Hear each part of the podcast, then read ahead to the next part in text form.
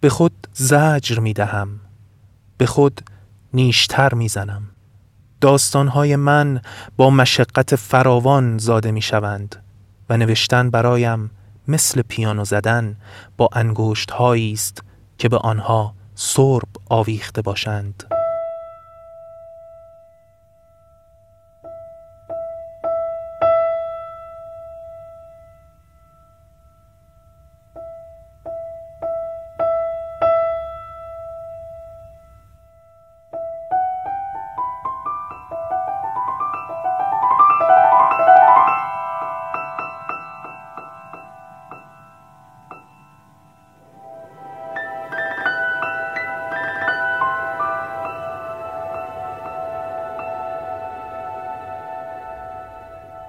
مادام بواری به نظر من یک کتابی است که مثل خیلی از کتابای دیگه ای که در تاریخ ادبیات غرب است خوندنش ضروریه. مثل ایلیاد هومر مثل دونکیشوز سروانتس مثل برادران کارامازوف داستویفسکی مثل کمدی الهی دانته جنگ و صلح تولستوی. بسیار از این قبیل, قبیل کتابا که فکر می‌کنم که به نوعی به ما کمک می‌کنه که چالش هایی که بشریت داشته رو متوجه بشیم و یه مقداری بتونیم بیشتر دربارهش صحبت بکنیم. و از این نظر رومانی که فلوبر در سال 1857 چاپ می‌کنه یعنی مادام بواری اهمیت اساسی در تاریخ نه فقط ادبیات بلکه تاریخ اندیشه بشری داره. مرکز توجه و بحث و جدل بسیاری از نویسندگان بسیاری از فلاسفه و بسیاری از اهل قلم و ادبیات بوده هم در فرانسه هم خارج از فرانسه. مادام بواری فقط رومانی فرانسوی نیست فقط رومانی نیستش که متعلق به جامعه فرانسه قرن 19 باشه فقط رومانی نیستش که زندگی یک زنی رو در یک شهر دورافتاده شمال فرانسه بخواد ترسیم بکنه. بلکه مادام بواری دقیقا یک رمان جهانی به همون معنایی است که گوته کلمه ولت لیتراتور یعنی ادبیات جهانی رو استفاده می‌کنه. مادام بواری از این جهت شرح حال و هوا و تحولات روحی یک زن نیست. شاید یک نگاه کاملا غلط مردونه باشه یا حتی ممکنه که از یه جهاتی یک نگاه غلط مثلا فمینیستی باشه که بگیم که اینو چون یک مرد نوشته مثلا خب نمی‌تونه درباره زنها صحبت کنه یا اینکه چون درباره یک زنه مثلا مردا نباید این رمانو بخونن. این که مادام بواری بیشتر در مورد تراژدی انسانها داره صحبت می‌کنه.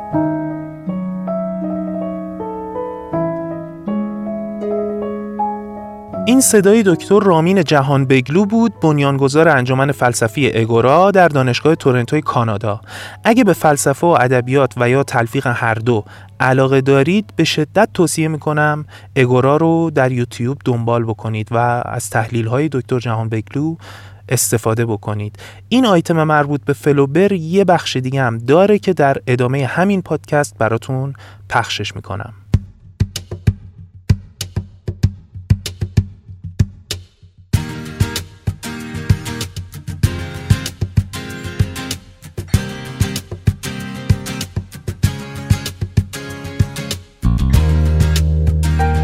سلام. اینجا پادکست گارس است و این پارت پنجم و آخر زندگی شخصی و حرفه‌ای گوستاف فلوبر نویسنده قرن 19 فرانسه است که میشنوید. این پارت رو من یاسر یسنا به کمک دوستای خوبم مهرداد توتونچی سیامک تبسی آرمین مهدوی سهیل صلاحی حنا لک و نسرین رضایی ساختیم.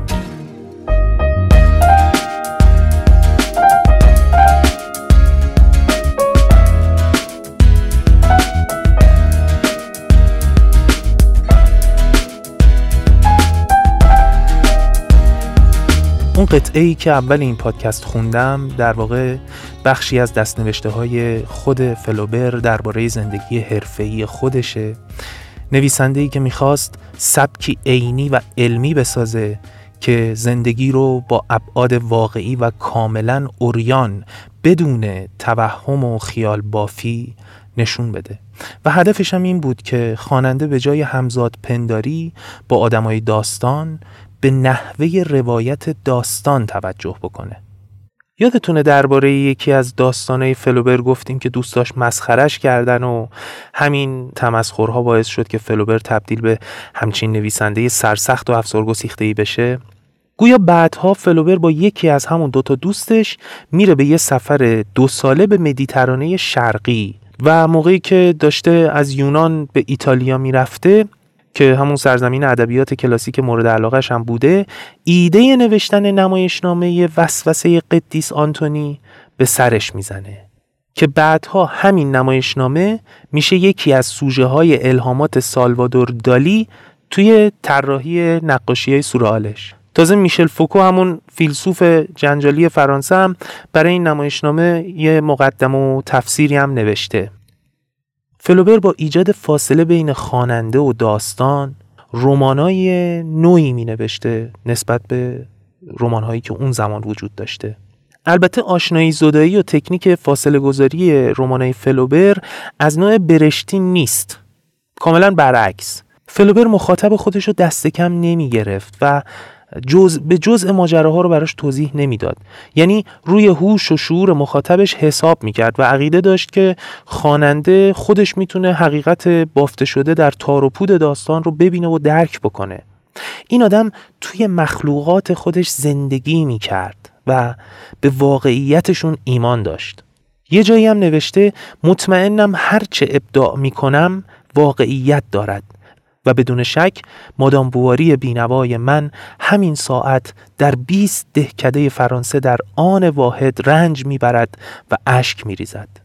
کوشش اما بواری برای فرار از محدوده دنیای کوچکش به کوشش خود من برای فرار از دنیای آری از فرهنگ اطرافم شباهت دارد. در واقع عاقبت همه کاراکترهای داستانهای فلوبر فرار از دنیای اطرافشون بوده. حالا هر کدومشون هم به یه طرف فرار می‌کردن. ولی وجه مشترک تمام شخصیت ها همین فراره است. قدیس آنتونی که به طرف کوه و بیابون و اعتکاف و این داستان فرار می‌کنه. قهرمان رمان نوامبر که به طرف شهوت و خوشگذرونی فرار می‌کنه.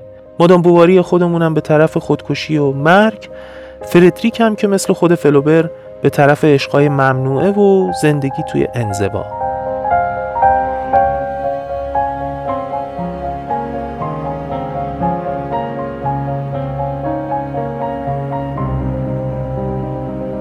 شاید اینو همتون بدونین ولی خب این یه امر خیلی معروفیه برای در جامعه فرانسه. گفته میشه که از گوستاف لوبر می‌پرسن که این مادام بواری شما کیست؟ و در جواب میگه که مادام بواری خود من هستم. مادام بواری سه کلمه فرانسهش اینطوری میگه. همه خیلی پرپلکس میشن و براشون خیلی موضوع پیچیده تر میشه که وقتی میگی که مادم بواری من هستم یعنی چی؟ اولا تو که مردی بعدش هم آیا تو به همین درجه خیال بافی می‌کنی که این زن می‌کنه؟ آیا تو به همین درجه مثلا فرض کن در همین روابط نامشروع قرار گرفتید از نظر قوانین اخلاقی جامعه؟ به حال تمام این سوالات همونطور که می‌دونید بوده در اون زمان. بهترین راه برای اینکه بفهمیم که فلوبر واقعا چی می‌خواسته هم کاری که من کردم این است که بریم نامه هاشو بخونیم. و اون یک سری نامه داره به دوستان مختلف از جمله به یک شخصی به نام لویس کوله. در دورانی که داره مادام بواری رو به ویژه می نویسه در سالهای 1852 53 فلوبر در یک نامه به تاریخ 3 ژوئیه 1852 میگه که بواری نتیجه کل دانش روانشناختی منه. کلمه دانش روانشناختی رو به کار می‌بره.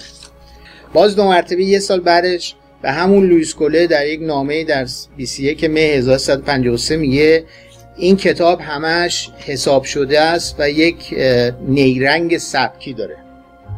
ولی فرزند خلف من نیست. کلمه رو این به این کار به اینطوری به کار می‌بره. البته کلمه فرانسه که به کار می‌بره میگه که این همخون من نیست. سنپا دو مونسان یعنی همخون من نیست. یعنی ولی ما میگیم فرزند خلف ما نیست. ولی میگه من اینجا کار سبکی انجام دارم یعنی کار ادبی. اونجا می‌گفت من یک کار روانشناختی انجام دادم. در یک گفتگویی که با یک نویسنده دیگه معروف فرانسوی که امروزه یک جایزه معروف ادبی فرانسه به نام او هست یعنی گونکور میاد و میگه که من پلات نداره رمانم. رمانم پیرنگ نداره. و از خواننده های خودش می‌خواد که این و اینجا اتفاقا برای من خیلی جالب بود. دارم براتون میگم. از خواننده خودش می‌خواد که مادام بواری رو مثل همونطور که یک سونات رو گوش می‌کنن مادام بواری رو بخونن. اینجا دو مرتبه ما برمیگردیم به اون مضمون و مفهوم زیبایی. چون فلوبر در واقع اون چیزی که اعتقاد داره که زیبایی رمانشو می‌سازه سبک و ساختارش.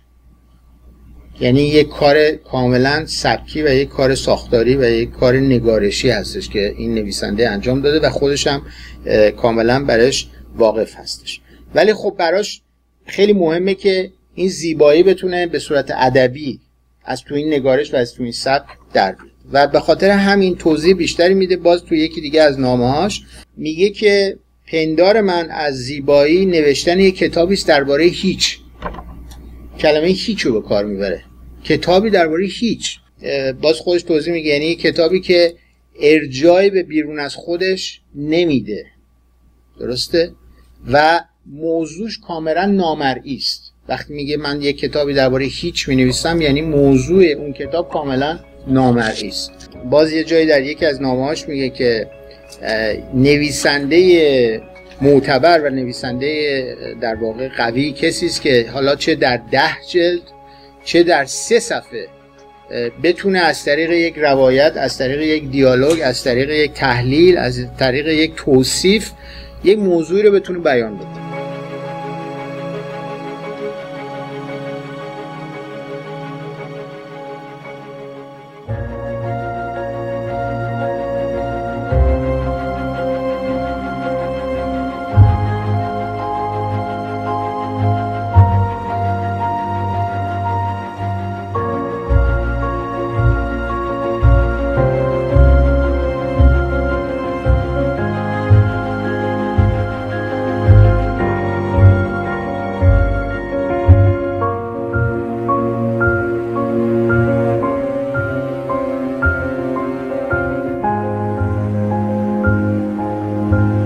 اینم بخش دوم صحبت های آقای جهانبگلو در مورد گوستاف فلوبر و آثارش بود که بچه ها براتون گذاشتن. کاملش توی یوتیوب هست. اصلا اسم رامین جهانبگلو رو search بکنید. تمام صحبت به صورت ویدئو در یوتیوب موجوده. خب حالا بریم سراغ معرفی کتاب گوستاف فلوبر. ما اینجا بیشتر درباره مهمترین رمانای فلوبر حرف زدیم. یعنی اگه گفتیم مثلا اولین رمان فلوبر منظورمون اولین رمان جدی فلوبر بوده. چون آقای فلوبر نوشتن رو از 1835 36 شروع کرد. ولی ایشون رمانای دیگه ای هم نوشته که چند تاش هم به فارسی ترجمه شده. حالا من به ترتیب می‌خونم که اینجا ثبت بشه. سفری به دوزخ 1835 خاطرات یک دیوانه 1838 نوامبر 1842 سالامبو 1864 که این کتاب ترجمه احمد سمیعی انتشارات خارزمی هم چاپش کرده. نامه هایی به شهرداری روان همون شهر خودش.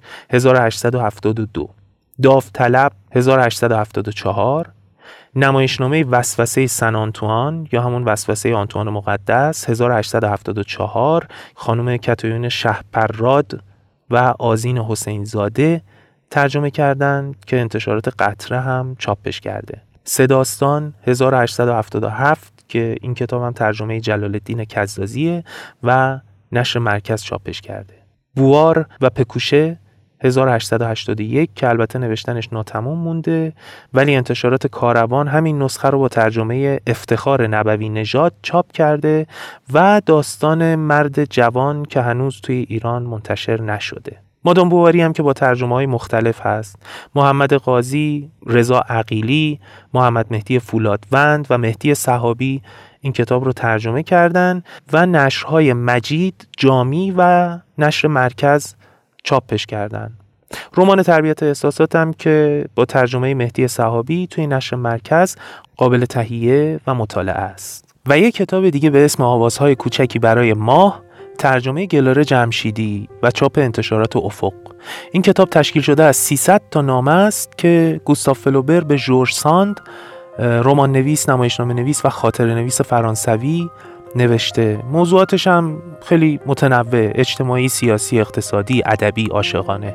خیلی کتاب جالبیه و حتما پیشنهاد می‌کنم که این کتاب رو بخونین. یک کتاب خاطرات هم داره فلوبر که به ماجراهای دوران کودکیش پرداخته. اسمش هم گذاشته آموزش شورانگیز. سال 1869 هم منتشر شده و آخرین رمان کامل فلوبره. بعد از این کتاب یه درام ناموفقم به اسم نامزد نوشته که خب گفتیم دیگه ناموفق بوده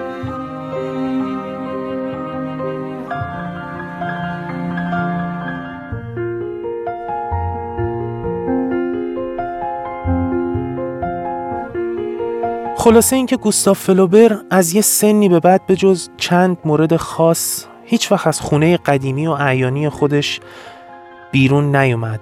یه باغچه خیلی دلباز کنار رود سن داشته و عشقش هم این بوده که خودش باغچه هاشو گلکاری و حرس بکنه و زندگی بکنه. در مجموع فلوبر یکی از نویسنده های مهم تاریخ ادبیات فرانسه است و بعضی ها مثل امیل زولا بهش لقب پدر رئالیسم در داستان نویسی رو دادن. این آدم سرسخت ترین هواخواه مکتب هنر برای هنر هم بوده. نویسنده ها و جامعه شناسای بزرگ جهان هم تحسینش کردن ولی خب چه فایده؟ توی زمان حیاتش صدی 90 از نویسنده ها و منتقدا معمولا بمبارونش می‌کردن. اما بعدها ورق بر میگرده شاید بتونیم بگیم فلوبر هم جزو اون دسته از آدمایی بوده که خیلی زود به دنیا آمدن. یعنی زودتر از اینکه جامعه بتونه درکشون بکنه و حزمشون بکنه. ژان پل سارتر توی کتاب خانواده احمق شخصیت فلوبر رو به تصویر کشیده و ماریو بارگاس یوسا نویسنده پرویی هم از فلوبر چه تعریف ها که نکرده. یادتونه یک دو تاش هم گفتیم.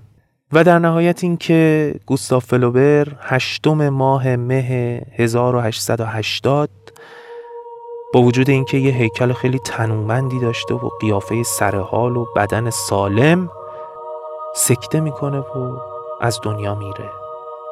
در حالی که هنوز به مرز 60 سالگی هم نرسیده بوده توی سن 58 سالگی. الان که دارید این فایل رو میشنوید دقیقا 139 سال و یک ماه از مرگ فلوبر میگذره.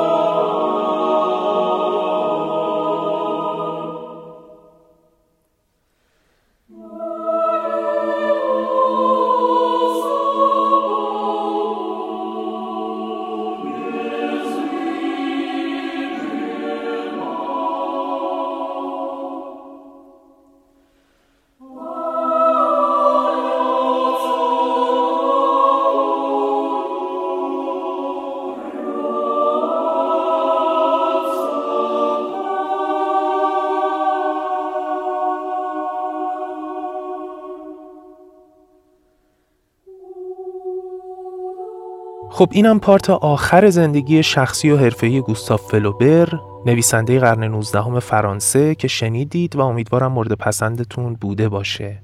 و با تشکر از آقایان ایوگنی گالپرین و ساشا گالپرین که موسیقی زیبای فیلم مادام بواری رو ساختن و ما هم توی تمام پارت های مربوط به گوستاف فلوبر از این ترک های زیبا استفاده کردیم. پادکست های گارسه رو به دوستاتون معرفی کنید. اصلا نه پادکست گارسه بلکه هر کانال پادکستی خوب و مفیدی که به نظرتون می‌رسه توش مطالب ارزشمندی داره به دوستان و خانواده و آشناها و رفقا معرفی کنید. این کار تبلیغ نیستا اگه بدونید که چه اتفاقی پشتشه حتما این کارو می‌کنید. اینجوری شما باعث میشید که بخش مهمی از وقتهای هدر رفته آدما در طول روز تبدیل به زمان مفید بشه. وقتایی که توی ترافیکیم توی تاکسی و مترو و اتوبوسیم یا زمانهای استراحت و پیاده روی حتی. از طرف گروه پادکست گارسه بابت همه نظرها و پیشنهادهای خوبتونم ممنونم. ارادت.